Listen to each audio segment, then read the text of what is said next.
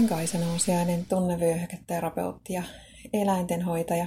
Teen ihmisille tunnevyöhyketerapiahoitoja ja mentaalista valmennusta ja eläimille, pääsääntöisesti koirille, kehohoitoja mun Helsingin Kumpulan toimitilassa. Mä katsoin tänään elokuvaa, jossa tieteilijät oli, tämä oli siis fiktiivinen elokuva, jossa tieteilijät oli sen jälkeen, kun napajäätiköiltä oli alkanut erittyä metaania, tulleet siihen tulokseen, että ihmiskunta on tuomittu, mitään ei ole enää tehtävissä, että jonkun katastrofin kautta koko ihmiskunta tuhoutuu maapallolta jossain vaiheessa. Ei ollut tiedossa, että kuinka kauan siihen menee, todennäköisesti satoja vuosia, ellei tuhansia, mutta joka tapauksessa, koska napajäätiköiltä vapautuu metaania, niin ihmiskunta on tuhoon tuomittu.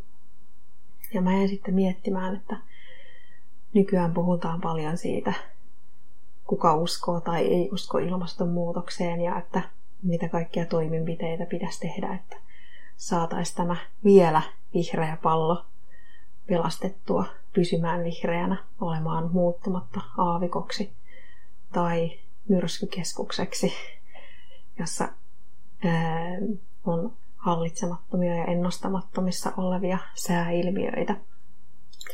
Ja jos nyt tällainen uutinen oikeasti julkaistaisi, että koska on tapahtunut näin, niin tulevaisuudessa jo, jo, joka tapauksessa jossain vaiheessa tapahtuu näin, että ihmiskunta lakkaa olemasta, niin mitä se vaikuttaisi siihen, mitä mä teen nyt? Mitä se vaikuttaisi siihen, mitä mä haluan opiskella tai mitä mä haluan elämässäni tehdä? Ajattelisinko mä, että, että mitä sitten, että eihän kuitenkaan se tapahdu mun elinaikana, joten mä voin tehdä niin kuin olen tehnyt tähänkin asti, vai muuttaisinko jotain pikkujuttuja vai muuttaisinko jotain isoja juttuja, asioita, joiden kautta ehkä tilannetta vielä voisi korjata. Mutta toisaalta, jos uutinen olisi, että se tapahtuu, niin kai nyt lähdettäisiin miettimään sitä, että miten kaikesta huolimatta vielä katastrofi voitaisiin estää.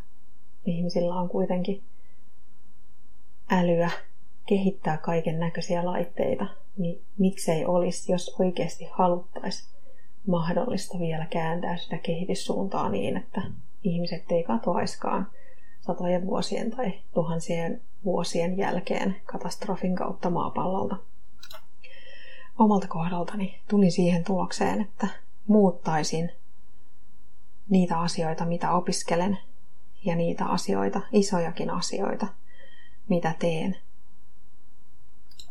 Ja itse asiassa sen muutoksen tekeminen ei vaadi sitä, että uskoo ilmastonmuutokseen tai on uskomatta ilmastonmuutokseen. Riittää, että katsoo ympärilleen ja seuraa, mitä maailmassa tapahtuu. Ei siihen tarvita katastrofiuutisia tai tutkijoiden yksityiskohtaisia tuloksia. Ihan jo vaan se, että pitää omat silmänsä auki sen tietopohjan mukaan, mitä jokaisella on, tarkkailee maailmaa ja kiinnittää huomiota muutoksiin. Nykyään on tarjolla tosi paljon tietoa kuitenkin siitä, että miten voi tehdä toisin, miten voi auttaa palloa pysymään vihreänä. Mä en myöskään usko, niin kuin tässä elokuvassa oli joukko ihmisiä, jotka päätti mennä kahdeksaksi tuhanneksi vuodeksi kallion sisään ollakseen turvassa tältä kaikki ihmiset pois pyyhkäsevältä katastrofilta. En mä haluaisi mennä piiloon, kun tietäisin, että ei mua seuraava sukupolvi, eikä sitä seuraava, eikä sitä seuraava, eikä sitä seuraava, eikä sitä seuraavakaan vielä eläisi siinä tulevassa maailmassa. Kyllä mä haluaisin elää tämän elämäni niin hyvin kuin vaan ikinä pystyn ja tehdä niitä asioita, mitä, mitkä hyödyttää ympäristöä. Mutta näitä asioita kannattaa pohtia, miettiä, että mikä sun ratkaisu on, mikä sun toimintatapa on. Kiitos kun kuuntelit. Toivottavasti sait tästä oivalluksia. Voi ihmeessä lisää mun kotisivulta mirakura.fi.